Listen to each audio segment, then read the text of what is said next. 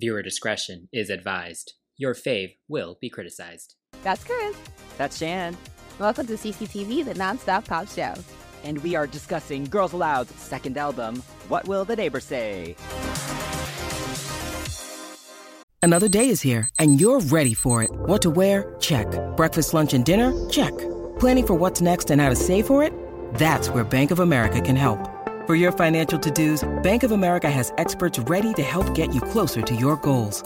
Get started at one of our local financial centers or 24-7 in our mobile banking app. Find a location near you at bankofamerica.com slash talk to us. What would you like the power to do? Mobile banking requires downloading the app and is only available for select devices. Message and data rates may apply. Bank of America and a member FDIC. On CCTV, Chris and I have the inside scoop with our extensive experience performing on stage and working at record labels. And we brought it here to this show. So join us in our in-depth conversations about global pop music on Patreon at patreon.com slash cctvpops and become a part of our amazing crew, including Lily, Lisette, Emily, and Juliet. Yes. And we're doing another Girls Aloud episode. Yay. Yay! Yay! If this is your first time joining us, you have a lot of content to catch up on. So after this album review, we did do Sound of the Underground, Uh-huh. parts one and two. Uh-huh. And we did do our Pop 101, where we kind of went through the more kind of businessy side of Girls Aloud's career so far. Now I can say so far. And we also did a tribute video to Sarah as well. Yes, we did. So- Yeah, we did a lot. A lot. But today we're focusing on what will the neighbors say. And I'm very excited. The Girls Aloud have just started the campaign now Um, yeah. of the re-release. So the show just came out in 4K. The EP for the show came out, and I'm very excited to see what they have for us for this deluxe version because I'm curious what Xenomania have like in the vault. But, oh, yeah, right. Yeah. Ooh. but yeah, Sound of the Underground was definitely a mixed album.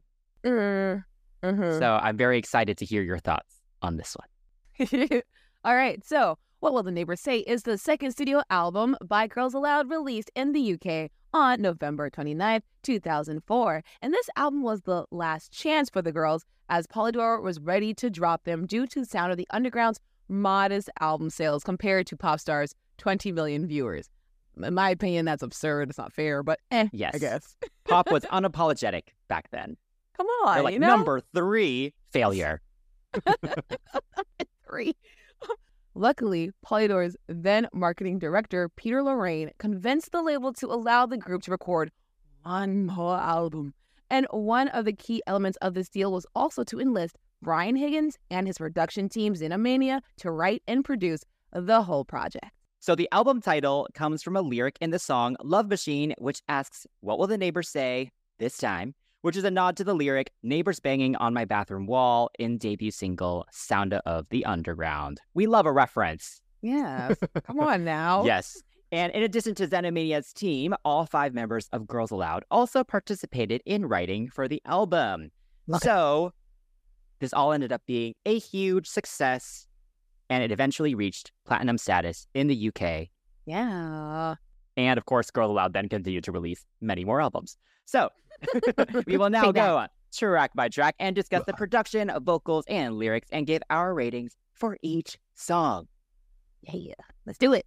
Up first is The Show, written by Brian Higgins, Jon Shave, Lisa Cowling, Miranda Cooper, and Tim Powell. And though Girls Aloud's cover of Jump is technically the album's first single, the official first single and start to the era was the release of The Show in June 2004. The song was very different from the previous Girls Aloud singles, with much brighter and feistier direction for the group. And the song debuted at number two in the UK. Wow, number two. Oh, Not the bad. show. I have so many great memories associated with the song because I was a big fan at the time already. And I was just excited for a brand new era. Like, I feel like that's always exciting, right? Like, when it's like a debut album and it's like, oh, what are they going to do now? And with this one, they had a full makeover, like both stylistically and sonically, too. Like, I think their whole team was kind of switched around. So it really was kind of a brand new relaunch. So even looking at all the teaser photos and stuff, like it's super exciting. Like they have the director chairs with their names on them. We got some new hair colors. and even just the styling was very, very different because it all was definitely a bit drab for the first Drab. album. Abba. I drive. And now like the color is here Yeah. and it's just all a lot more fun. yeah. So yeah.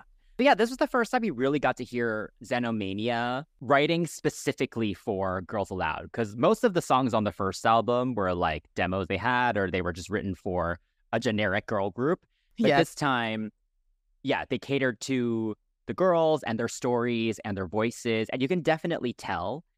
And you can also hear now the real approach that Xenomania eventually would take on for the rest of their albums, where it's like the Frankenstein thing Yeah. where it's Yeah. just like Nicola actually was just on BBC talking about this, how they would record like 18 different verses, 18 different choruses in like Yeah. seven different keys to like all these different backing tracks. And they had no idea what was happening with any of that until they heard what was actually chosen for the final version of the song. So, So that's very different from most songwriters, but that's now the Xenomania thing. And the show is a great example of that because, you know, you get two choruses, completely different verses. You get kind of a weird structure as well. Absolutely. And Yeah. it's so good. It's so good. And also, I don't know, like the girls were getting also a little bit older because they were kind of doing the rebellious teenager thing with the first Yeah. album. Yeah. But now they're like young women kind of navigating more adult issues and the angst isn't really there. Instead, it's kind of just more like sassy and confident.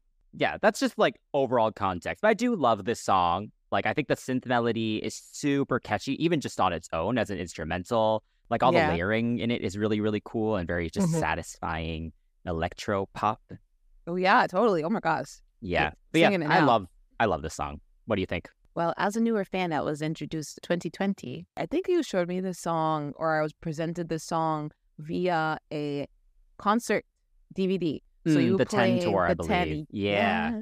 Because I had made a comment. I was like, they're so pretty. They look like Victoria's Secret models. And you were like, in your way, just wait, girl. And then I was like, what? Wait for what? And he puts the DVD on. I was like, they are Victoria's Secret models. Um, and this was a song that was playing for that. It's so interesting. Like, what what a way to start off your second album cycle, right? Because you you hear about that sophomore slump, the sophomore slump, and yeah, it's like essentially this is like their first official like who we are album.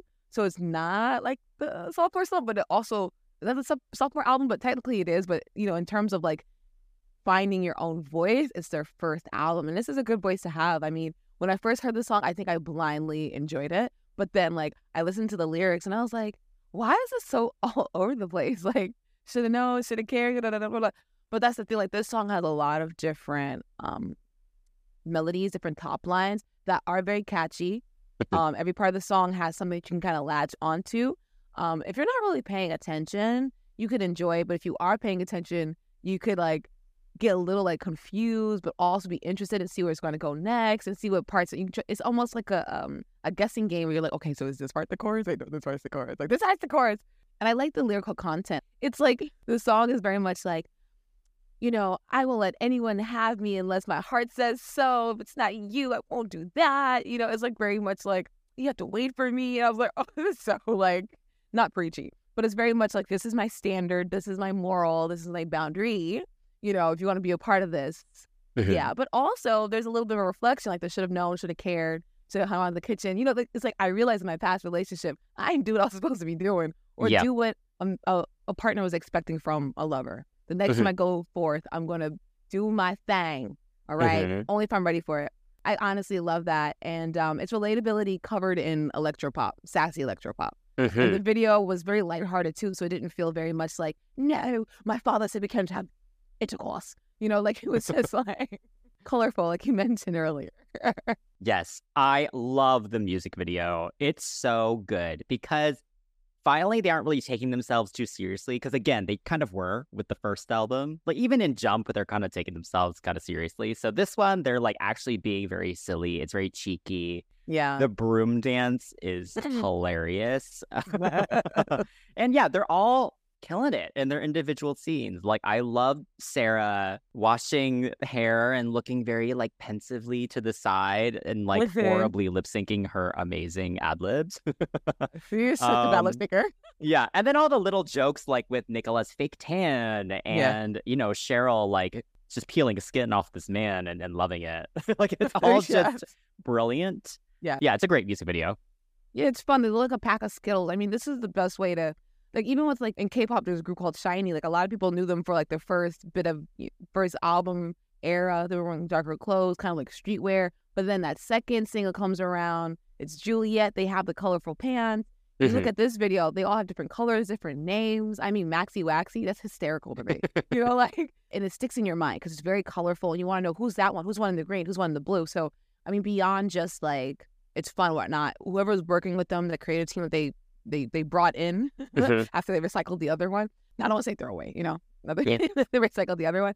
Brilliant, because everyone has that. Well, who's that one? Oh, the one with the oh yeah. But the last album was oh the one wearing black. They were all wearing black, sis. But this one you can actually pick, you know. So so I agree. I think this video is so fun, and I love at the end, like you can see, like Sarah's just not yes. not have a good grip on that. And then even the choreography itself, for like live performances, like throughout is choreography. You can never go wrong with Mm. salon hairstylist MVs, and then carrying it on through live performances. Like you can't go wrong. You just sit there, flip your legs, and pat your chest. It's Mhm. easy. If the song's Mhm. good, even better. Yes, we love a chair choreo for sure. And yeah, they definitely recycled their old choreographer as well because this is so much better because the choreography for the last era was not it. But it's so interesting because they really are still like the budget's not really there, you know? Ah, yeah, yeah. So yeah. it all looks like a tad cheap as well. But that almost adds to like the charm of it all. yeah. Like I remember we were watching like the Royal Variety performance together where they which they perform for the Queen and it just looks like talent show. yeah, talent show. Like that's hilarious that they did that for the Queen. But it is Yeah. fun kind of watching the performances through the years because they Very. got more glamorous as the Yes. years went on. So that it does kind of culminate in this like Victoria's Secret moment, yeah, absolutely. It's like so 10 funny, years though. later. So yeah, yeah. We're confident now. Like, yeah. But And yes, shout out to the vocals as well. Like Nadine sounds great. Cheryl sounds great. You do hear Kim and Nicola like through the choruses as well. And of course, yes, Sarah's ad libs. Fantastic. All right, that being said, the scores must be given. And for the show, I want to give it a nine. I'm gonna give it a nine. You're Okay. right. I will go 9.5. Okay. Yes. All right, moving on to Love Machine, which was done by Shawn Lee, Myra Boyle, Lisa Cowling, Nick Coler, Tim Powell, Brian Higgins, and Miranda Cooper. And this was released as the second single from the album, and the song was initially inspired by The Smiths and it hit number two in the UK singles chart. The song remains one of Girls Aloud's signature hits, but the group actually initially hated it and were embarrassed by the track, with Nadine even thinking it would be career suicide. You know, I might be a little kooky because I like the song on first listen. I forgot how. I think maybe we were doing the. No, you may have shown me, and I watched the live performances first. So then when we did our Pop 101, which you all should be watching, mhm, I was like, ooh, I like this. And I just kept watching it. I just kept watching it and watching it more and more and more. But yeah, I think I even listed this as my favorite song of all time, that mm-hmm. much as, as no with most people too. Actually, honestly, pretty be like, what really serious now? But yeah, no, I liked it because it's fun. And I think I like the rockabilly style that's played throughout, like that. Mm-hmm. I mean, you'll hear it in songs like "Make You Mine" by um Jet. I really want to make you mine. Rockabilly, the rockabilly style is very pop was popular then especially. But yeah, I like it. But it creates a frantic energy that complements the weird lyrics about breathing underwater and liking the way it feels. You know, like it's it's a range. I mean, obviously vocally they sound so good. I mean, I think I don't say they lucked out, but it's, there's something that happened in the stars, the cosmos, and fate, whatever you believe in, that brought these girls together. And they had Nadine, and they all had different voices there. They had like Nadine with this very soulful, deceptively soulful. Because I heard her voice, I was shocked. You have Cheryl, whose voice is warm, and I was not expecting that from her. Mm. You have Kim, who has a little bit more of a husk. Sarah, who's a she's a soprano. She's a very high pitched girl, and then you have Nicola, who's a little bit more thinner, who kind of leans more toward like should should be singing folk, should be singing some type of very much indie something or other, but is in this pop group. So it all leans itself in this really nice way where you have these gentle pre-hook moments where it's like, oh, come honey, come here. It's nice. And the song altogether just has weird lines throughout. And these girls perform it well for not being really comfortable with singing it. And then hearing the demo version Mm. and the Frankensteining that happened, it came together pretty well. Also, the "Let's Go Eskimo" line. I do not know why I like it, but yeah, I think the song evolved very well in terms of where it started, where it ended, even the live performances, but just like where we are right now, talking about the song as a, on the album. It's good, and the baton pass and lines are so fun in the second verse. I think that's the most fun part because Mm. it's, it's already frantic, or it's like, huh, this person, oh, this person, oh, and it also makes you makes you like think about who's singing, like who's that singing, who's that person singing, blah blah blah blah blah. You know, Yeah. it's just fun. It's it's it's. I mean, Sarah has no freaking lines, but it's okay. It's fine. Whatever. She gets kind of the outro with Nicola for the most part. Yeah. Yeah, you're right. Okay. but yes, could have been more for sure. But yeah, I do remember finding it quite bizarre the first time I heard this song, uh, but I was here for it. I think the show set it up well where it was kind of like what are they going to come up with next because it was just so different from from the first album stuff. And I think it was a fun take on the indie rock that was so big at the time too. Like they kind of took the elements but kind of just turned it into this like crazy frantic pop song as you said. But yeah, I agree. I think the favorite thing about the song for me is the lyrics as well. Cause it like kind of makes sense, but doesn't really make sense, but it's all just really, really fun to sing. And it allows them to perform just the crap out of it. Cause even like Sarah, right, with her one line, your call's late. But it's like she always just like puts the most into that line and you can get very sassy with that. And like, yeah, like uh, it's just fun writing.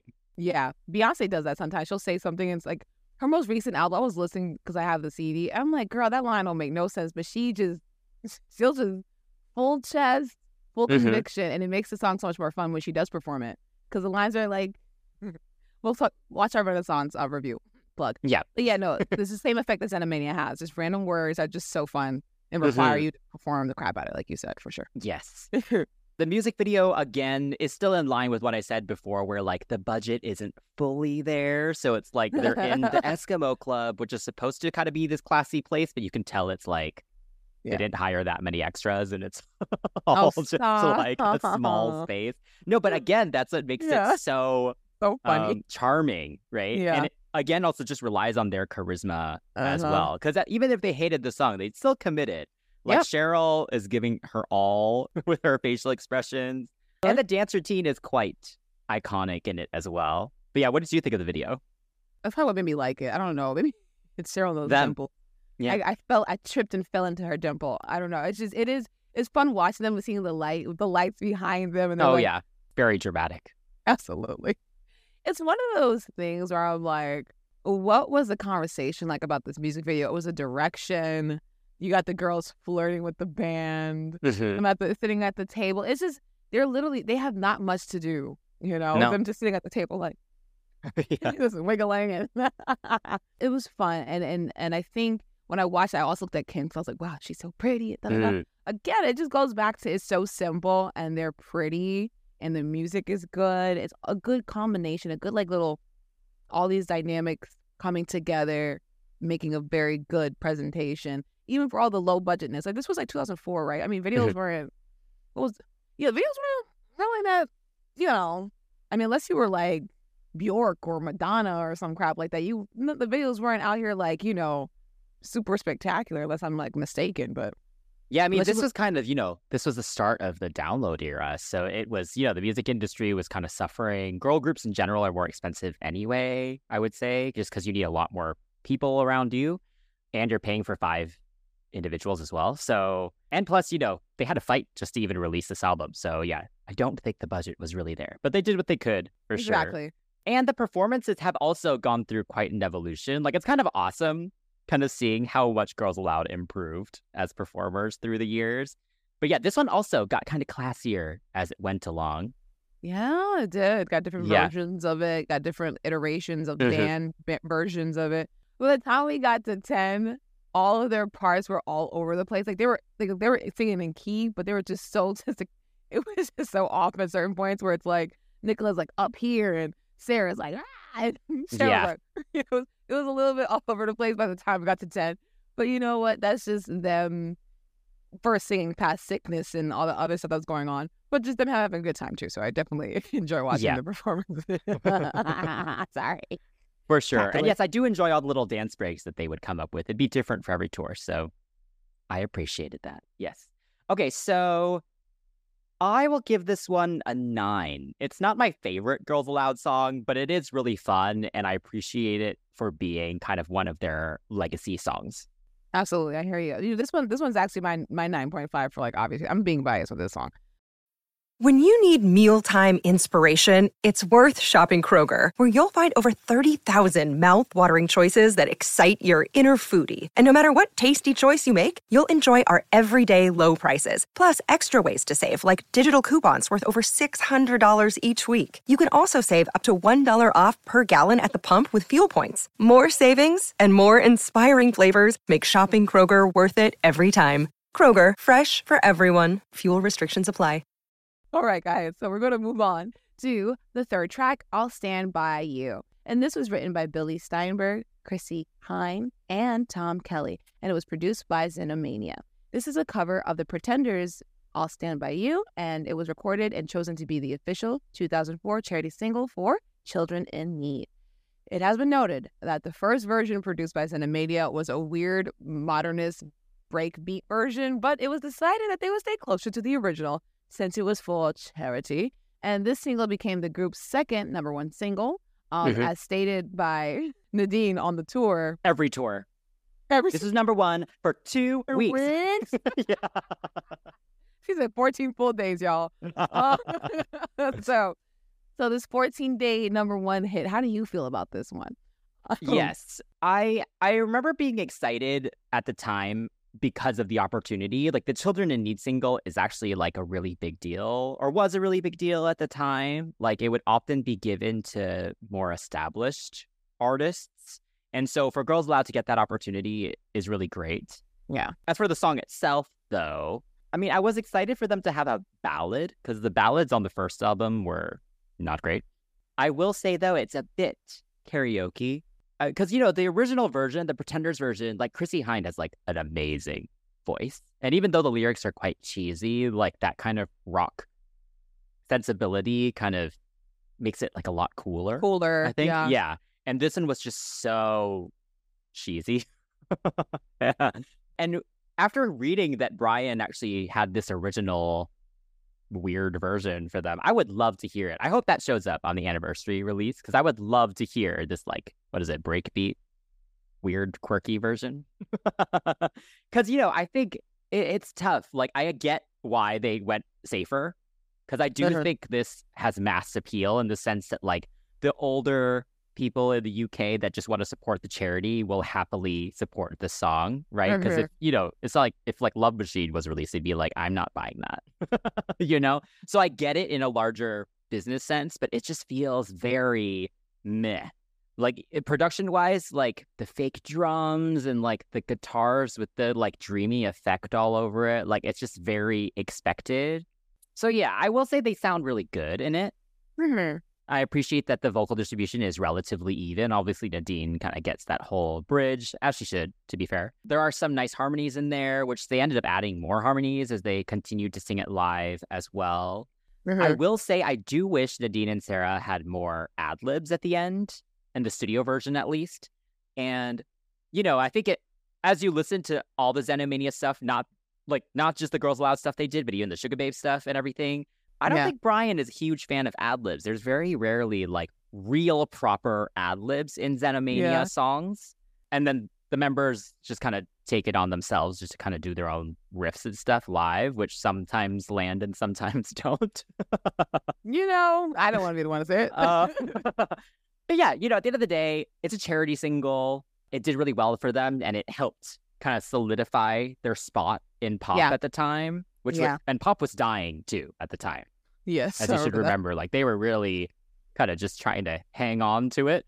So, not my favorite single of theirs, and not my favorite live either. Like I always think it's kind of a, a wasted slot in their set list a little bit, but I appreciate it for what it did for their career. Yeah, what do you think? I also saw this one during the 10 tour Right. as well. There we go. That was a rough vocal. That one. You know, you know, you know, yeah. Hindsight. I'm pretty sure they look back on it. I was like, why is that got recorded? Why did I get recorded? That was terrible. You know what I'm saying? Like, I was, I would, I would want to dub my my vocals over if I was Mm. them. I don't know why I adopted Cheryl's accent or like fake adopted it, but the point is, That's the one I saw. And when you told me that was their last show, I thought, oh, sentimental. Okay. Like in a live setting, the song goes off in the terms of the atmosphere. And I'll stop there. In atmosphere, because it's like, I'll stand by you. We've been together for how many years? I love you, girl. You know, like that kind Except of feeling. they were like not on good terms by that then. Oh, that, okay, okay, okay, that okay, tour okay, I know, but I yes, know, I, I get what you mean. yeah, like the footage in the back and stuff was nice. Yes, yes, I know, I know. But I'm saying, in terms of atmosphere, Sure. Performative atmosphere. You get the shots of the crowd. I was like, oh, so sweet. Those vocal belting parts had me weak though. At the end, I was like, what the hell's going on? As a song now, like quote unquote, now in the present moment of them like releasing it on this album, blah blah blah. I don't like that Sarah has like four lines at first. No, no, no, no, no, no, and then suddenly Nadine picks up. I feel like she just had a longer phrase and called it a day. I that's the only part. I'm just like that was a little weird for me. After that got better, they sound fine. And I agree with you. I think this sounded a little karaoke, but I remember hearing it and thinking, oh, is this a cover? Oh, it is. I do like the original one. I even like the one that was done in a Geico commercial a couple years ago or some type Oh. of car, car commercial. Yeah, someone that did it. That's why I know the song too. But this one is okay. And the video itself was like this weird, like, I don't know if they were shipwrecked or what, but, and them wearing like this plunging neckline dresses and looking like glazed versions of themselves. Like, I get it. They're meant to look like beautiful and strong. Like, no matter what, darling, even me, a trophy wife, can be there for you. Like, I get it, but I just wish that the plunging necklines and the, the side boob was not like the stylistic choice. Like, there's ways to make them look very supportive, like lovers or supportive sisters. Jeans, sweater dresses. There's a lot of ways to go about doing it. Yeah. But yeah, I mean, again, like they performed as well as they could. They emote so well. It's just the video was just really weird. Yeah, I agree. The video is kind of boring. Like, I think they look nice for what it is. Clearly, this was someone that was like, they need to look sexy in this video. There's lots of fake tan as well across the five of them. I mean, the, some of the lighting is nice, and the way they did like the wind was nice. Um, I believe there is a behind the scenes of it, and you can see it literally just this like tiny little patch of sand that they're on, like you know, a fake sky in the back. I will say I hate that random shot of the raindrop on the rock because no rain actually ever comes down. down, so that was an odd choice.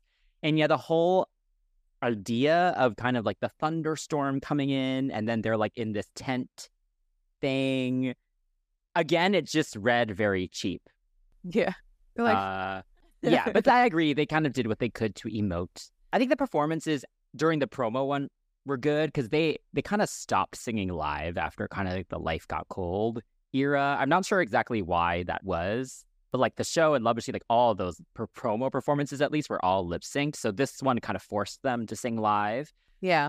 And then there was kind of a lot going on too. I, there's a like there's like a random performance where it's just three of them and they just sing it a cappella. And yeah, they started adding more harmonies and stuff. So so yeah, I will say my favorite performance of it- at least vocally, is probably from the Chemistry tour, which I would say is vocally probably their best tour as well. Yeah. Uh, they kind of yeah, because they all started kind of over singing uh, by the end, and and they wouldn't even sing their lines kind of the melodically the way they were. Like they would all riff over each other, and the blend wasn't there for that final a cappella chorus by the end Yeah. either. So yeah, all just got a little messy. So Can I say something? Please, Speaking messy, in one of the performances, I'm trying to figure out which one. I think either the 10 or maybe what would the neighbors say. I think it was what would the neighbors say. There's a part at the end of Stand By You where Sarah's like going off, right? And then Nadine gives her the Beyonce hand to grab her hand. it was like, sing your note. sing the note in the heart. okay, that's all I wanted to add there. Sorry. Think about- all right. So as a rating, what would you give it? It's sitting at a seven for me. It's average. It don't sound bad, but it's just not anything spectacular. Yeah. Yeah, I will stick with the seven as well. I think the base song is good, but their version is just like fine. Yeah, Yeah. run of the mill. Yeah. All right, so track four on the album is Jump, which we actually did review this track already in our Sound of the Underground Part 2 review. So mm-hmm. we're not going to repeat ourselves. Go check that episode out. Links are in the description. So we're going to move straight on to track five. and we have Wake Me Up. And this one was done by Yusra Marue, Paul Woods, Lisa Cowling, Shawn Lee, Tim Powell, Brian Higgins, and Miranda Cooper. And the track was actually initially considered for the first single, but it was obviously the show was chosen instead. And it was eventually released as the fourth single from the album in February 2005, hitting number four in the UK singles chart. This one, like you said earlier, like number three, bad. It's like number four is pretty. Like top five is good. That means you're on Oh, yeah. You know. Off an album that a lot of fans already bought too, you know? Yeah, that's Yeah. great. Uh, I, I'm always so curious to know how, like how that worked back in the day. Like I get, like I get it because we both worked in it. But I was when I was a kid, I was like, why am I hearing this all the time? Who decides that this is good? Why? You know what I'm saying? Like it's just so interesting. But yeah, you know what? I like to say this is Sarah's song because Aw. she eats it up in the beginning. She really Yeah. gives, you know. She does. She doesn't have uh, many opportunities to give except like in bridges or in outros or like you know. I know what you're looking at. You're looking at my butt. Like little moments like that. She doesn't really get a lot. And Mm. this was her first time. It was a single as well. I do wish that we could have heard more of Kim because Kim has that husky tone that I think would have gone off on this song. Like she has a very like sensual thing when she's singing her lower register, and I'm like, dang it, give her a chance. But you know, it's one of those things where I'm I'm realizing now, not even now, but how many years ago, I was at like a KCON and some producer was talking about a K-pop group, and they said, why does this one singer sing all the parts? And he's like, he looked at everyone, he was like, because he can effing sing. That's why he's so freaking good. He's consistent. So I'm not saying that Kim wasn't consistent, but when you have, or even Miss Belinda from Bardot, she talked about how they would all sing the lines of the song, and whatever sounded better would be the selected version. So I think this that was that kind of situation possibly with this one, because I don't think she's incapable of singing. Same thing with Nicola. I don't think they're incapable of singing. It's just what sounds really good here, what doesn't, or like what's the strongest version of what we have. And I and I do appreciate that. I also like that the song is sassy without being like, you know, subculture or the wild things are like some that sound of the underground. this right here is like, oh yeah, honey, we're drinking margaritas and you're looking at me and ooh, I want to break the rules. And, and then Nadine's like singing and whatnot. I remember hearing this song, I think probably in the live version again, and I was like, ooh, these little white ladies can sing. Mm. So this is the song that I heard. I was like, okay, white ladies, go off. They can sing their little booties off. And I'm not sure if it's like a, an accent thing, because I've always noticed like a lot of Brit pop singers have so much like soul in their voices. I'm like, where'd it come from? Like I know where it came from, obviously, but it's just so funny because I'm like, I'm Mm. not even Claire, Claire from like Steps. Oh, I'm yeah. like, where? What did y'all eat for breakfast? What water were you drinking? but yeah, I think as the song gets performed live and whatnot, I think Nicola's parts are like my favorite too because she's like, oh yeah. it's not one section, and I know my notes. I'm Mm. gonna hit them. That's one thing I like about her too. She's very consistent. So Yes. as a member, Yes, y- for sure. Yes. Yeah. Let me just piggyback off the Nicola part first. I remember there was so much debate when this album came out, just among the fans that were like, who is singing that part? Because no one had ever heard Nicola kind of take on this like alto moment, you know, like no one had ever heard her do that. So everyone was like, oh, that's Kim. But it was like, no, it sounds too thin. And then it wasn't until like the video came out that was like, oh, yeah, that's Nicola. So yes, we love that. We love hearing different parts of the tone. Um, yeah, and yeah, and the vocal distribution wise, yeah, I'm glad at least all five have a moment in this one for sure. And again, it goes back to Xenomania, like really catering to their voices as well, because I think they all sound really good. Like Sarah and Cheryl's kind of whispery, talky moments are great. I love Kim and Nadine's dynamic as well. Like they always sound really good when they sing together. So them Yeah. doing that whole back and forth is great. And of course, yeah, Nadine deserves that whole dramatic little moment as well. but yeah, I'm a fan of the song. I remember when I first heard it, I was like, oh yeah, this is the natural part three to Sound of the Underground and No Good Advice because it brings back that surf guitar, Mhm. but then it's a little more powerful Yeah. as opposed to those two. And so it makes sense that it was considered as the first single because I think if you were a fan of those two songs, this might be a very natural progression. But I'm glad they kept it off because I think the show was a great introduction to it. yes, And yeah, I just think this is a fun girl group song. The chorus super powerful, very sassy as well. And it really was the music video though that that kind of elevated the song and turned it into a real classic because I think it's one of their best music videos. oh yeah, Like again, it looks cheap because you could tell they're on a green screen. You know they're not really riding these motorcycles, but but in this case they're like fully embracing that and kind of making a joke of it. And then Yeah. of course you get the little gags with like, you know, Kimberly's hair dryer and Sarah's nail polish and everything.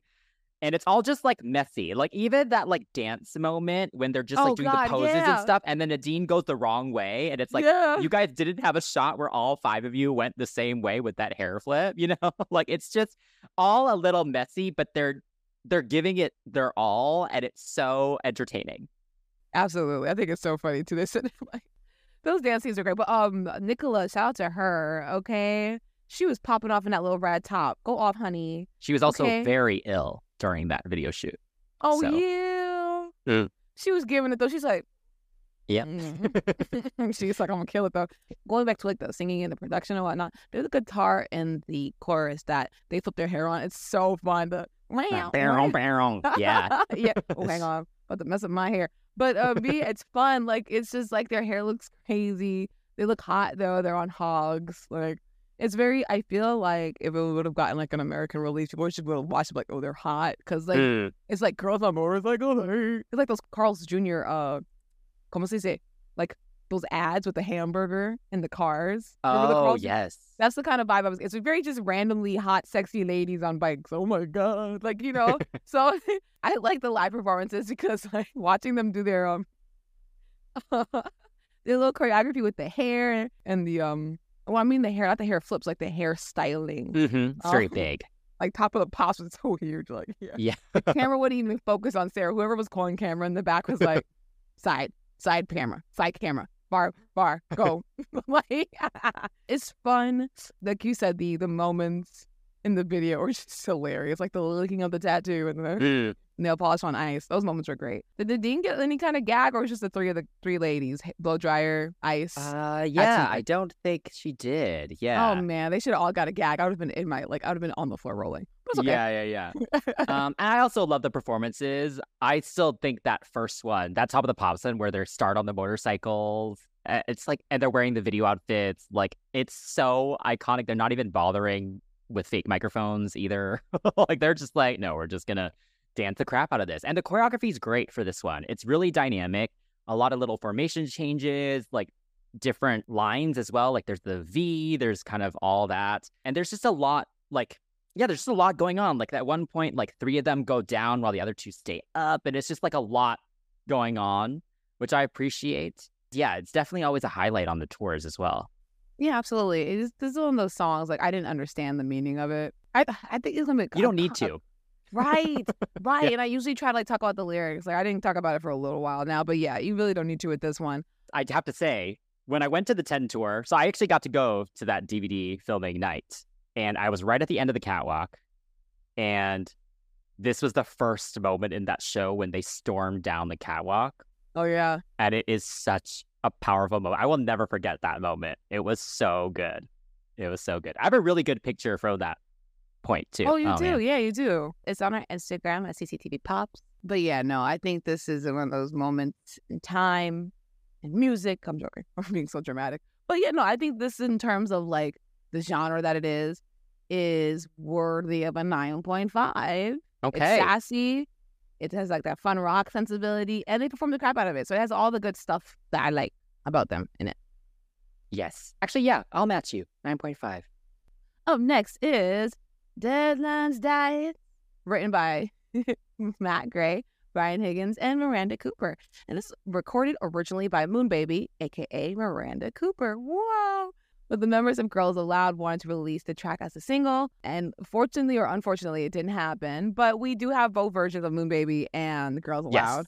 And uh, yeah, drop in the comments if you think this should have been a single. Let us know. We have our feelings. I would be surprised to hear if anyone thought this would be a good single. I mean, maybe instead of I'll Stand By You, but I don't see it other than There's that. There's always one person. "Ah, This song is so you're not invited to the brunch. You can't I mean, I don't hate the song though. To be fair, like again, you know, we came from the first album that had like "Forever and a Night," like all those horrible mid-tempo-y songs. So, so Yeah. this one is is very good in comparison to those. I think melodically it's fine. I think it's the lyrics actually which really elevate it, because even that chorus, like oh, did before. yeah, very conversational about the devious men and all that. And all the and all the verses are very different and have clever lyrics in them. And I think all Nadine, Cheryl, and Nicola all sound really good and definitely give a very different vibe to each one as Yeah. well. Yeah. And this is also when Brian really started utilizing Nicola's more soft, kind of innocent tone. Yeah. Like he he always loved that. And she she would say later that she wished she got to belt a little bit sometimes because he only would kind of want her to do this this part of her voice. Yeah. But in this case, I think it it totally works because it, it, just makes sense, especially in juxtaposition with Cheryl and Nadine that are just a bit more soulful and a bit more just kind of sassy with it. Nicola's so innocent, so then her kind of doing the bridge, it just kind of makes the whole build of the song just a lot better as Mhm. well. So so yeah, I think it's a decent album track. It's different from the rest of the album. You know, you kind of get a more mid-tempo, kind of more conversational moment, a little more organic as well. And yeah, so I appreciate it for its place on the album. Ah, I got you. I got you. Uh, I agree with you in terms of like the the storytelling being good. It's a nice change of pace. It paints a good picture for sure. The phone in the T line is a Mm. fun one because as strange as it is, I have dropped something in my cereal before as a kid. Like I was like I wasn't that young, but I was young enough to sit there and eat cereal for breakfast one day, have my PSP in my hand and drop it in the milk. And I was like, come on, what the heck? So the, the phone and the tea thing doesn't seem that far fetched. Not at all. Not, not at all. When I heard it, I thought it was funny. I think the little twist of the beautiful lover at 3 a.m. being married is so rom com trope. Mm. But apparently, it's very relatable because there are people out here be thotting and bopping just wearing their rings as golden Cheerios, apparently, who do things like this. So they kind of sleep with people who, like, oh, I'm not married. I, you know, like, come on, you nasty. So I think I do appreciate that relatability and also like picture painting moment, or Mm. picture po- painting effect of the lyric. And I low key enjoy the alliteration of diets, deadlines, and devious men. Aha, love that. Love that. DDD. I will say that the performances of this, the performance I saw rather, is a little just like mm, ho hum. I feel like the girls Yeah. just didn't know what to do. Like they're wearing their prom dresses. I hate those dresses so much. I hate those But- dresses too. they're wearing their prom dresses and just I did it before. Mhm. you know, like oh, it, it's okay. I will also add, and feel free everyone to be like, but it sounds like an All Saints track, but with a production and even like right before the chorus, no, no, oh, oh, oh, not the end of it. Before it just sounds like something that Shaznay would write, but it does not have Hmm. her, does not have her approach to it. Listen, I'm not the only person that said that. There is somebody who said it somewhere when the Hmm. song came out. There's like a reporter who mentioned it, so I don't feel bad. I was like, am I the only person that believes? You know, it's not. It's it's just for me. I'm just like, it sounds like it a little bit because like the whole like jazzy cool thing. There's nothing else that complements the song Mm, on the album for me. So that's why I'm kind of like, mm. but yeah. So my score will not be that high this time. What about you? How how do you feel about this one? I think in the grand scheme of Girls Aloud, like mid tempos, I'm it's not bad. So I will go with an eight. At seven point five. It's just okay. The next song on the album is Big Brother, and this was done by member Cheryl Tweedy, Tim Rolf Larcombe, Lisa Cowling, Brian Higgins, and Miranda Cooper. So we have our first of the five member co-writes. What do you think Okay. of Big Brother? You know, the potential from the verses were there. Like was there, excuse me. The chorus was just lackluster for me. Mm. Like it, oh man, the build was just like it's like okay, some tension, some tension, and then suddenly you do this. Na, na, na, na, na. I was like, what the heck? Come on, that's that's the melody you chose. My thing is, do I understand that if it's your first time writing, it's going to be a little bit like, okay, yeah, I get that. Totally get that. I have that sympathy because even some of my songs, I'm like, I don't think I write like that anymore. Some parts of it, yeah, I write like that. But everyone else in that room has experience. So why not try to elevate things just a little bit more like, hey, this sounds good, love, but why don't we try it like this? Maybe they did. Maybe this was the best that they could come up with. Mhm. But it's just, you know, it's not it's not terrible. It sounds mysterious. It definitely carries the atmosphere of being watched and voyeurism and such and things like that. But that's it. Having the feeling and emoting it well, they're two different things. The lyrics having the feeling, excuse me, and emoting Mhm. them are two different things, excuse me. And the song seems like it's implying that the girls enjoys having the eyes on them while they're with their lover. But then I listen to it again, I'm like, maybe Big Brother is the voyeur and that they want to be with him or them, whomever. Like a weird like neighbor watching them through her window of her apartment. You know, she's Mm. like like you. You know. Yeah. What do you get from this? I think the song is okay. As an album track, it's decent. I think it fits with kind of where the show had kind of started, right? It's like electro pop good. That's a goodness. Like I think the production is really good on the Xenomania side. I Sure. don't mind the chorus maybe as much as you do. Like I think the kind of long, dragged out notes and kind of the way the melody is, it's like kind of sinister, it's kind of creepy and weird, and that fits kind of the creepiness of the lyrics a little bit.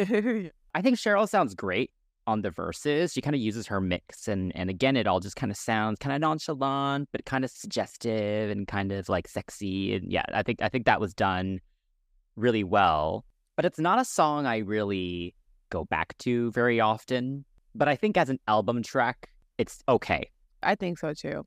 Sorry, guys. Sorry. I mean, there's some highlights. Obviously, their vocal moments. Yeah, it's are- not a bad song at all. Oh, but I will say the most underwhelming part though actually is probably that high note at the end of the bridge. I think it's Kimberly and Cheryl like blended together and they don't belt it. Like they kind of just like head voice it and it's just not it just doesn't really climax it the way that I think it's supposed to. Like they really needed Sarah or Dean there just to give it a bit more of a punch. I don't know. Sorry, Miss Tweedy. We love you though. Yeah. All right. So my score for this one is I'm gonna give it a seven. It's just okay. Okay, I'll go a little higher at 7.5. All right. Up next we have "Hear Me Out." I could just say it, but like that's so catchy, you know. And this was done by Sarah, Lisa Cowling, Brian Higgins, and Miranda Cooper. And if you didn't know, Sarah Harding of Girls Aloud. The song's title would eventually be used for Sarah's autobiography, released in 2021. This one, oh my gosh, I liked it, but I want to get something out the way first. I want to say something really like what I don't like about it. I think that the drum machine sounds cheap. Hmm. It bothers me every time it comes on, and the song is so poignant. Like I feel like natural instruments would have done the trick. This whole album is full of random guitars, random drums, random instruments that sound natural. Why is it that when you get this one another ballad moment, you use the like like a preset on a synthesizer? That's the only thing I don't like about it. Hmm. I've gotten used to it like as the song progresses because there's other things to distract me from the just cheapness of the sound. But every time the song starts, I'm a little turned off by that basic percussion. And that's Mm. my only complaint, really. After that, I will say that having an existential track on this album that isn't a cover is good. It's welcomed for sure. And this didn't have to be about a broken heart. Like maybe it was, or maybe it was about accepting mistakes and telling people that you've learned from them and that you'll take those lessons that you've learned with you into the future, or like, hey, don't misunderstand who I am as a person. And I guess like with their profile becoming larger and like Sarah eventually being seen as like the party girl, the song adds a layer to both the group and her, where it's like, hey, we're not just X, Y, and Z. We're not what you see on something else. Hear me out first and understand why I am like this, or understand that what you saw was not the full story. And that is what I appreciate about it, which also ties into making the the autobiography even more Mhm. poignant because she's very much like saying exactly what the song had said X amount of years prior, 10 years prior, right? Mhm. So, yeah, I think it's effective. It does what it needs to do. It's a little bare in terms of like singing parts at first, and then it starts to build a little bit more in the second verse, which I appreciate. I do wonder how much of it she wrote because some of it doesn't sound like, does that I mean like the lyrics made sense, you know? like I, like there wasn't any kind of like Riddler or caterpillar on a on a flower like riddles. You know, I, I appreciate that. Very straightforward, a little cheesy, but not so much so you're missing out on the the message.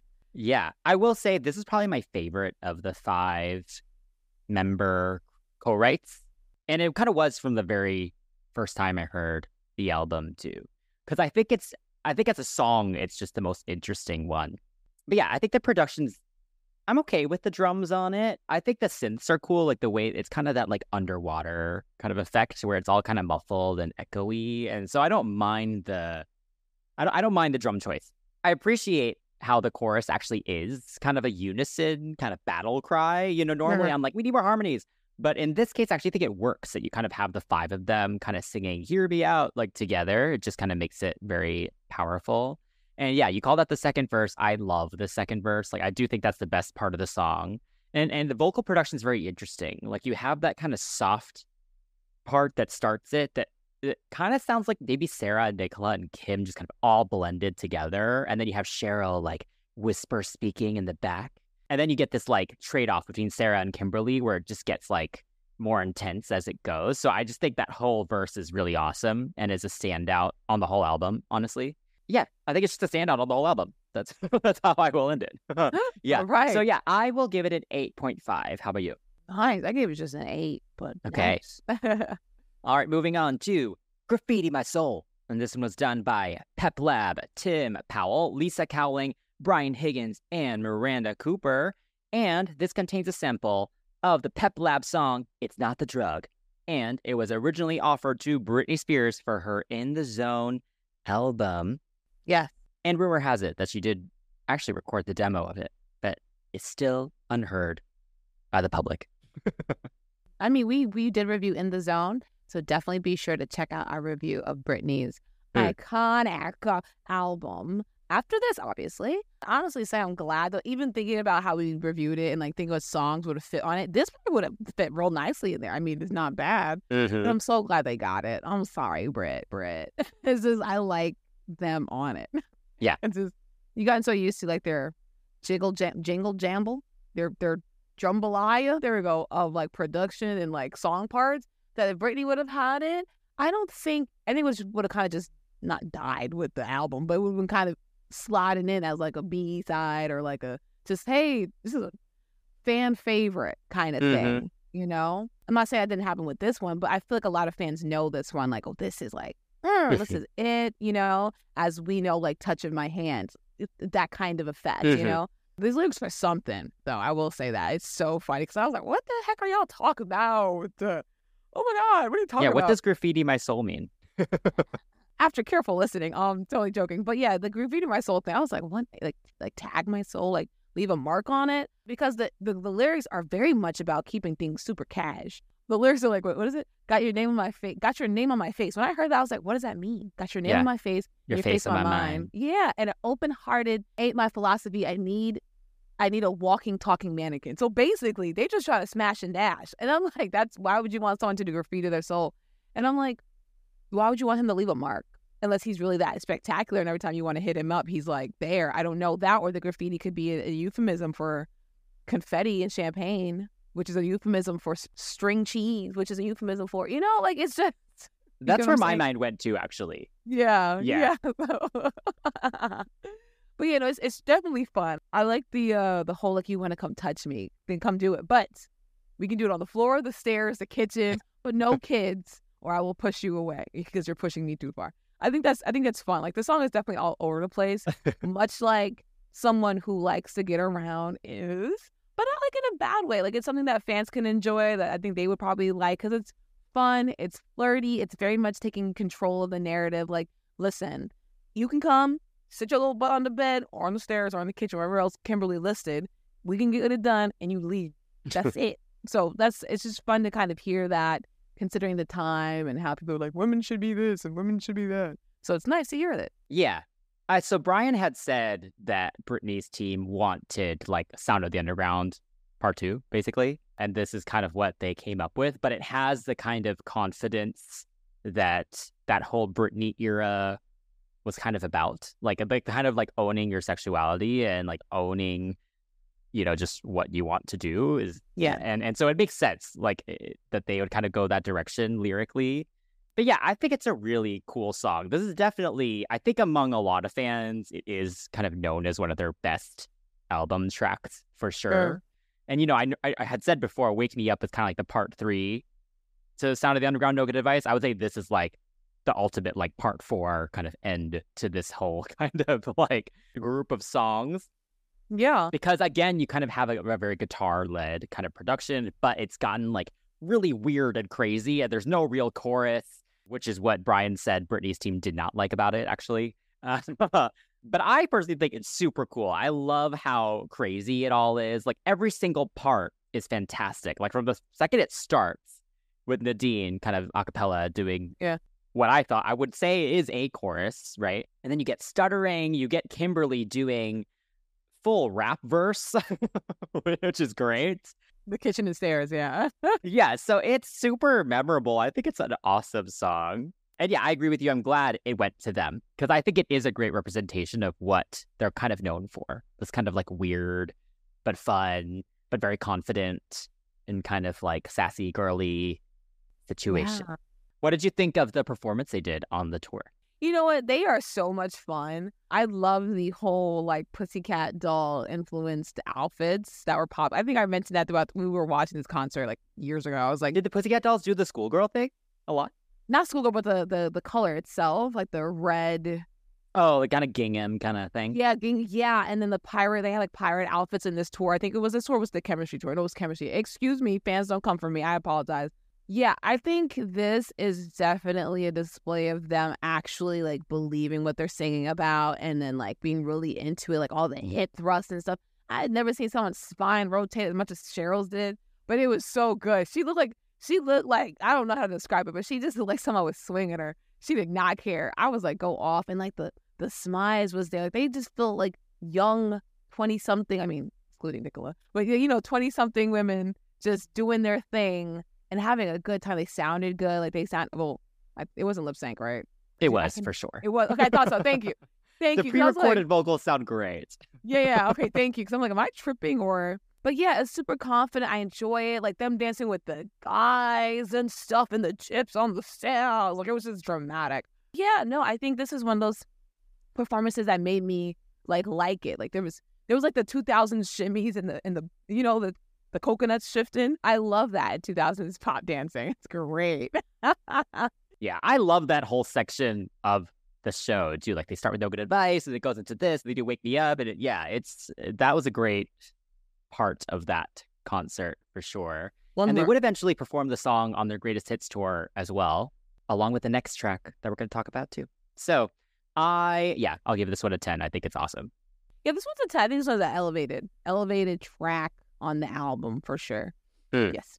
But yes, up next is number 10, Real Life, down by 10, Rolf Larcombe, Lisa Cowling, Brian Higgins, and Miranda Cooper. And this song was also included as the B-side for I'll Stand By You. Thank goodness. Stand By You again, as sweet as it was.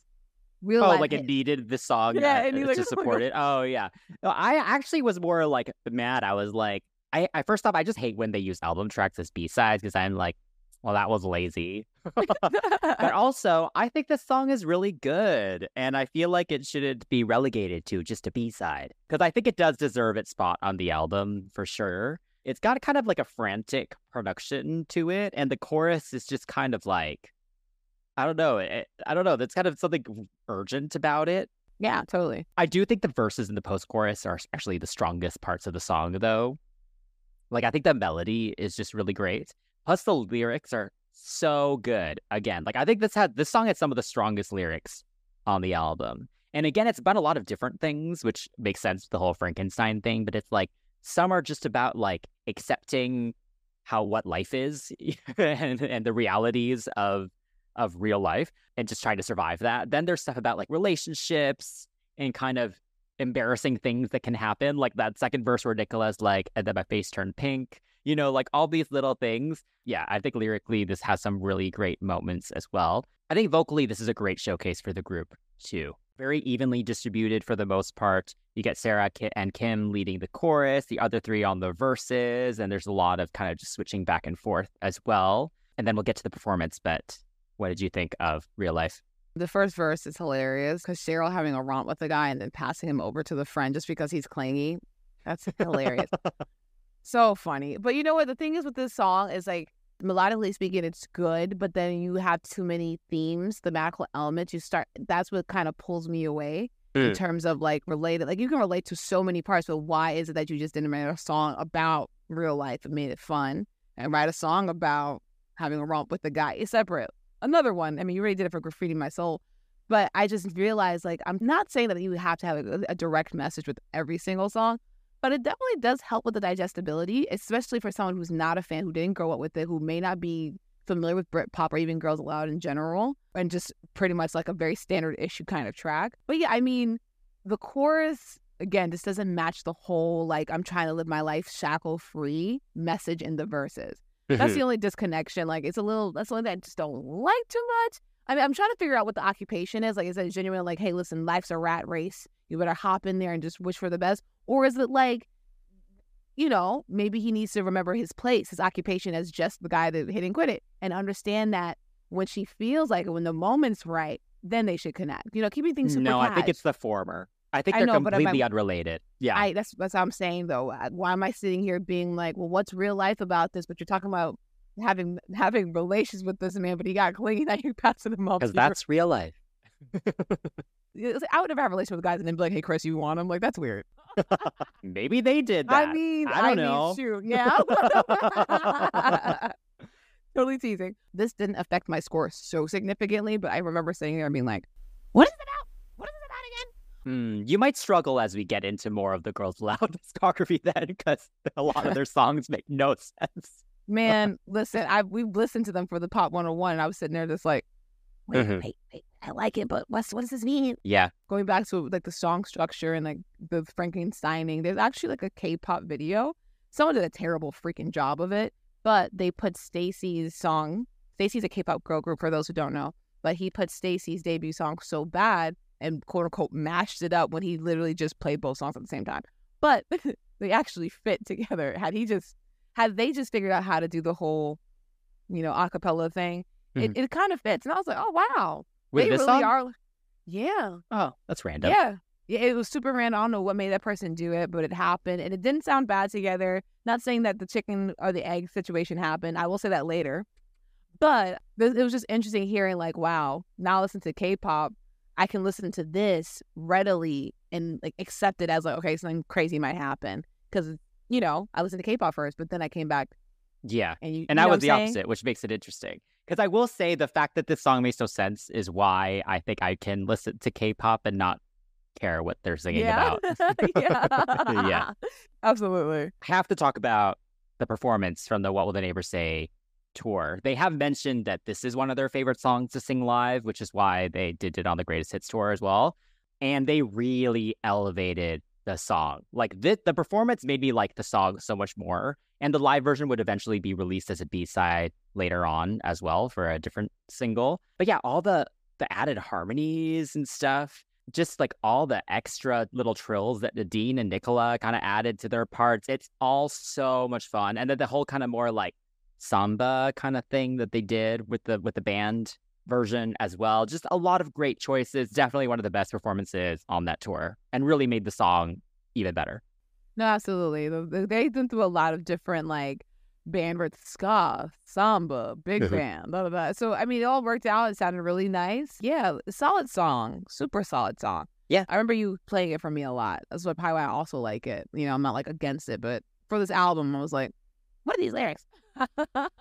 I noticed it finally. Again, doesn't affect my score like terribly. So I give it an 8.5, only just in terms of just like, okay, it's okay. It's better than a Hmm. seven. It's not like, wow, like the other ones I feel. But yeah, 8.5. Yeah. Okay. I will go slightly higher and do a nine. Okay. Awesome. Moving on to Here We Go. And this one was done by Miranda Cooper, Brian Higgins, and Matt Gray. And this was also originally recorded by Miranda as Moonbaby. But the song was actually then covered in 2003 by Lene, the lead singer of Aqua, before going to Girls Aloud. And of course, eventually, like a couple years later, it would also then be used as the basis of the theme song for Totally Spies, the television cartoon series. So yeah, lots of iterations for this song. So yeah, what do you think of the Girls Aloud version? I did not even know it existed because I was just, I, I grew up watching Totally Spies. I even cosplayed as them like uh, a, was it a couple years ago, but I cosplayed as, as the, I just love the show. And when we were doing the Pop 101, I was like, why is it, why is it so familiar? Why, why do I know this song? And then the chorus came around and I was like, this is the chicken. No, wait, this is the, yeah, this is the chicken. This But song is really. the chicken. I know, I know, not really. Yeah. But my point is, when I heard, it, I was like, this is the chicken. so it's interesting because I'm always like, how in the world do these songs just travel through space and time like this? You know, I mean, like Mm. when you're shopping out music for like TV shows, any anyone can like, oh, I heard the song back in the day. Maybe we should listen to it. I think Totally Spies was done by either a French or an Italian company. It wasn't American, but it was European, so it wasn't like it was super removed, you know. But I just Mhm. think it's so interesting because I'm like, wow, what made you go? Hmm, we're making a show about spies. Huh, there's a song by this group, like crazy. But yeah, no, I think I I like this song because of the the attachment to Totally Spies, but also I enjoy when pop songs create a picture, you know, take you to another place, make you think about something other than just like this song has a good beat. Like, okay, good. You know what I'm saying? Like this puts you in a time of like James Bond and spy flicks and you know, much like genera- uh, Girl Generation song Hoot. Like when I first heard Hoot, I was like, oh my are these guitars? These like surf guitars, and it sounds like James Bond. And I mean, granted, that song was written by some Brits and some Swedes, so I wouldn't be surprised if there was some inspo. If not, completely fine. It's just interesting how it's like that kind of concept is just it's fun. And then the lyrics for this song, I should have started off with that. The putting your tongue in the ear thing, that is certainly clear. Indeed, indeed. I laugh every time I hear it. I'm like, I wish somebody would. Dude, that's so weird. but it's fun. It's part of the. It's the whole point of the song, right? You know, a modern woman that is down to have some fun. Not Hmm. sex, but definitely second base. And I was like, that's what I'm talking. About. Like, li- I love Girls Aloud so much because when they sing, I'm like, wow. As a 20 something year old woman, hearing this reinstates my like, okay, I'm doing the right thing. It makes me feel like you know I, I can be hot and still say no, and I appreciate that. And I know the re- the lyrics are, are like a reflection of the time, though. Like you know, being like not being promiscuous was like, wow, I'm not promiscuous. It's good. Don't be a bad girl. But like, I really appreciate lines like that. Like it happens in in the show. Like you have to wait for me. That's that. You know, it's like I like it. This song I just like because of Totally Spies. I can't lie. I slip Mm. up and say, and then we'll shop instead of saying, and then we'll drop. Like it happens, you know. what did you think of like the original original versions then? Like the Moonbaby one and then the Lene one. oh, I like them because I like I like Moonbaby because she has like this very like quirky kind of voice. I think sounds good Yeah. for what was going on with the song. Yeah, yeah, yeah. Yes. And Lene kind of has that same tone too. Yeah, it's slinky. As I'm like trying to illustrate slink, like unslinky. But yeah, it's very slinky. It sounds like one of those oh Mr. Bond kind of villains. Like it just it just again it creates this whole picture. The vocal production emotes properly, and she wrote she wrote a damn good song. She wrote a Yeah. song. She wrote a good song. Yeah, Yeah, that's for sure. Yeah, this song's super fun. I remember, I think the first time we heard it as a fandom was I think they performed it like on MTV first before it came out.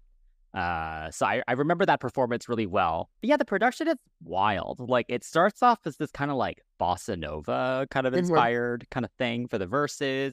Then the the pre-chorus has more of like a drum and bass kind of vibe to it before it turns Yeah. into like a pop rock song for the chorus. so it's just like yeah, just a lot going on there. So yeah, it's definitely fun observing the journey. I did not watch Totally Spies, but obviously I kind of knew the song as it came out, so I kind of just knew that they had used it as the theme song, and that's kind of Oh. as far as I went with it. But yeah, I think I think Girls Aloud's version is good. It's definitely not as sultry as maybe the Miranda or Lene versions. I mean, I think Cheryl and Kimberley do kind of emote that well. And then Nicola again kind of using that softer tone where it kind of sounds kind of more innocent as well was kind of an interesting dynamic. I will say it is interesting because this is a rare moment in the Girls Aloud discography that does not have Nadine singing any lead vocals, Oh yeah. which is interesting. And I can kind of see why because she's just maybe a tad too soulful for this. What's your name in my ear? Queen? yeah. but yeah, I enjoyed the tour performance of this as well. Like, I think we shouted this out in the Sarah Legacy episode. She does an amazing high note to end it too, which is great. Yes. Yeah. She's such a she's such a rock star. Mhm. But yeah, the choreography's fun. It's like more hair flipping and just like yes. chest popping stuff. I'm It's great. tears. Yeah. All right. So for me, I gave the song a nine. I like it a lot. It fits the theme of what it was trying to do. It sounds very Mr. Bondy. uh, yeah, I will match you with a nine.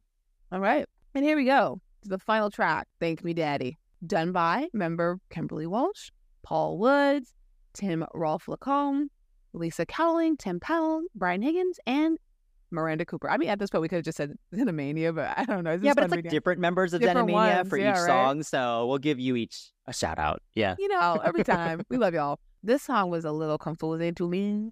Mm. Interesting. This song, the lyric. I mean, if you're feeling jaded by the constant rotation of lovers, but unwilling to stop or maybe stop for the right person, this is the tune for you for sure. Because it's like, I've done some things, I've done a lot of things. Yeah.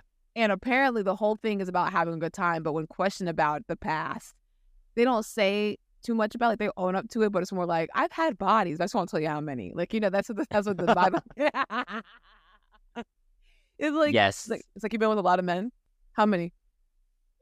You know, like that's what it feels like. The thing that confused me a little bit is that I couldn't figure out if they were like using daddy as a pet name, like thank me, daddy, like thank me, baby, that I didn't tell you all these things, or is it like them saying thank me, daddy, like thank my dad, like? But then I realized it was like, you know, like oh, because of my father that I'm like this, but no, it's literally just like pet name, like you better thank me, daddy, I didn't yeah. you all my secret and sordid details of my love life, daddy. You know, like that. Sorry, I vomited. I have a fully grown father. My father is, is fully grown, and I'm yeah, I can't do that. I'm too dad. no, no, no, no, no, no, no. yeah. That's what I'm saying. I can't do it with a, almost vomited. Um, granted, if that's something that you like to do, we're not here to ink shame you. We're not here to do that. But just for me and Chris, we are never going to do that. But yeah, I realized what it was, and I was like, oh, okay. I don't think I would. Think me, baby, would have been fine too. Yeah, how do you feel about this one? Okay, so I actually kind of appreciate that you could kind of think about it in those two ways, where it is like a young person just kind of like telling their parents, like, look, it's rough in the city and life has a lot going on, and I'm not going to reveal all of the crazy stuff I have done for your benefit, Right. you know? Right. So I kind of appreciate that it has that dichotomy where you could take it in that more kind of overarching kind of parental Yeah, way as yeah. well as uh, yeah. so I, I actually appreciate that. I kind of like that we don't fully know which one they they were really inspired by there. I will say sonically, this feels like a part two to Big Brother for me. Like they're very similar vibe wise. They're kind of that same kind of electro pop, kind of sinister, kind of slightly creepy kind of thing to it. I will say I like this one more. Like I think melodically it's better. Like the verses are, are a bit stronger. I think the Big Brother one again, it kind of has that. Like I do like I said, I think Cheryl sounded really good in that, but I think melodically this one's just a little bit more memorable here. Uh, and and I think the evenness of the vocal distribution helps as well because you kind of get kind of all the different tones kind of coming in and out.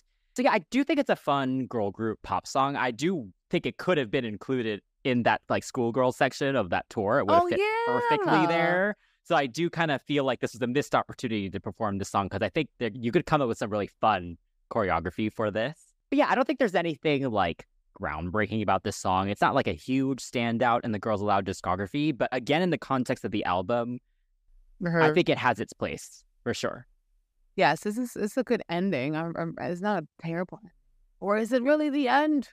It is not. Well, it's not that- for the UK. I Oh, this is very true. yeah. All right. So yeah, I will give this one an eight. How about you? This one's a seven point five for Moy. Okay. So, as we've been alluding to, the UK version of the album actually does have two more tracks because if you didn't notice, we did not talk about the songs that Nicola and Nadine co wrote. So, if you would like to hear our thoughts on these two songs, we are putting up our review exclusively on our Patreon page and also on our Spotify subscription. So definitely go join us at patreon.com slash cctvpops to hear our thoughts on those two. So for now, we've concluded the standard review of the What Will the Neighbors Say album. I am very excited for the deluxe version that I'm sure is coming out very soon. So we will Mhm. still likely do a part two where we talk about all the B sides and stuff. So keep an eye out for that. But for now, we're at our cut or keep section. If you had to cut a song from this album, which would you do and why? You know what? I would cut. I want to cut Big Brother. I don't really care for it. I mean, if y'all like it, cool, fine, and whatever. Uh, It's okay for me. It's not as strong as the other ones that aren't as strong as the main ones, as in Yeah. the singles and such. You know, what I'm saying? like Yeah. there's like layers, like it's like a tertiary like fave song. I'm Mhm. like, yeah, you know. So I'm like, gotta go. What about you? Yeah, I'm gonna have to match you with that one. Like I think, like I just mentioned, "Thank Me, Daddy" is very similar to it, so it kind of does what it that was trying to do kind of the whole time. So yeah, sorry, Cheryl. I will also cut Big Brother. Okay, so if I had to keep a song, I mean, I guess I'll stick with Graffiti My Soul. If I had to pick a single, I'd probably stick with Wake Me Up. How about you? If I had to keep a song. I mean, because I like themes in my music. I like hearing themes, thematic things. Uh, scene setting. My point is, here we go. I would keep that one, and as a single, I would keep uh, Love Machine for sure. But yeah, I think here we here Mm. here we go is fun. I like when people just put me in a different role. That song does its job. So yeah, I like that one, and it's and it's it's just as weird as Love Machine in some way, lyrically speaking. yeah. Yeah, nice. Okay, so what are your overall thoughts on the second album? So yeah, I like this album. We reviewed it for Pop 101. I like this album now. It's nice to hear. And then watching all of the footage now of them progressing and evolving throughout the performances. And it's like, wow. The songs weren't bare, but they definitely were able to grow and allow themselves to like perform it, perform the crap out of it. They seem like they were having a good time. It, it feels like they were stepping into their own, even as cringeworthy as some of the lyrics were or some of the songs were. They like, oh my God, we're gonna f up our careers with this one, y'all. It Mm. didn't f up your career. So this is, I think, this album is solid, and for people who are like looking for pop artists to get into, even though it was like dying, this was a pretty good, fresh take on the pop sound at the time. I think, considering what I know, you Mhm. know, and what I like, I think is pretty solid. Yeah, it's a great girl group album. I'm very happy for them that they did not suffer from the sophomore slump. Yeah, And just a big thank you to Brian and Miranda for taking it on, you know, because it literally hinged on them. Like that, they would not have been able to, to record a second album if they didn't, right. you know, say they would do the whole thing. So, yeah, I will say there's not like a really bad song on here at all. It's definitely a really great progression from the first album. And it is kind of amazing to hear kind of the very first iteration of the Xenomania Girls Aloud partnership. Like, obviously, yes, we had the songs from the first album, but these ones, you know, they were written specifically for Girls Aloud and they together created this very unique sound.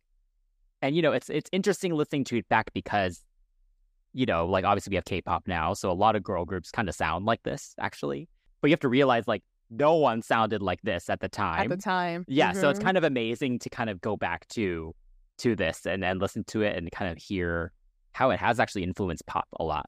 Yeah, absolutely. Absolutely. I agree. No, I, said, I kept mentioning K pop, and I'm like, you know, it's definitely like a blueprint. Oh, definitely. Yeah, yeah. So what would you give it as an overall rating?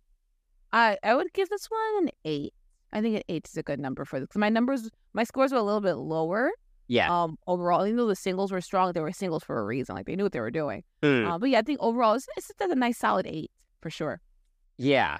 I'll stick with a nine. I think I'm biased because like I have a lot of personal connection with it. But uh, yeah, I think it's just a, such a massive improvement from the first album. So, but not even close to their highs though. So All right, so Alouders or whatever tentatively you'll be called in the future. What do you think about this album? What do you all think about this album? Let us know what other albums you'd like to hear us review as well. And don't forget, you can hang out with us and the crew on Patreon to get priority choice. And you can comment below or message us at CCTV Pops on all social media. Don't forget to like, subscribe, and turn on those notifications for our YouTube channel. We are 2K deep. Join the CCTV crew, y'all. Join it. And if you're enjoying the show on a podcast platform, please give us a follow rating and a review. Until next time, that's Chris. that's Shan. And we're signing off from CCTV, the non-stop bad show.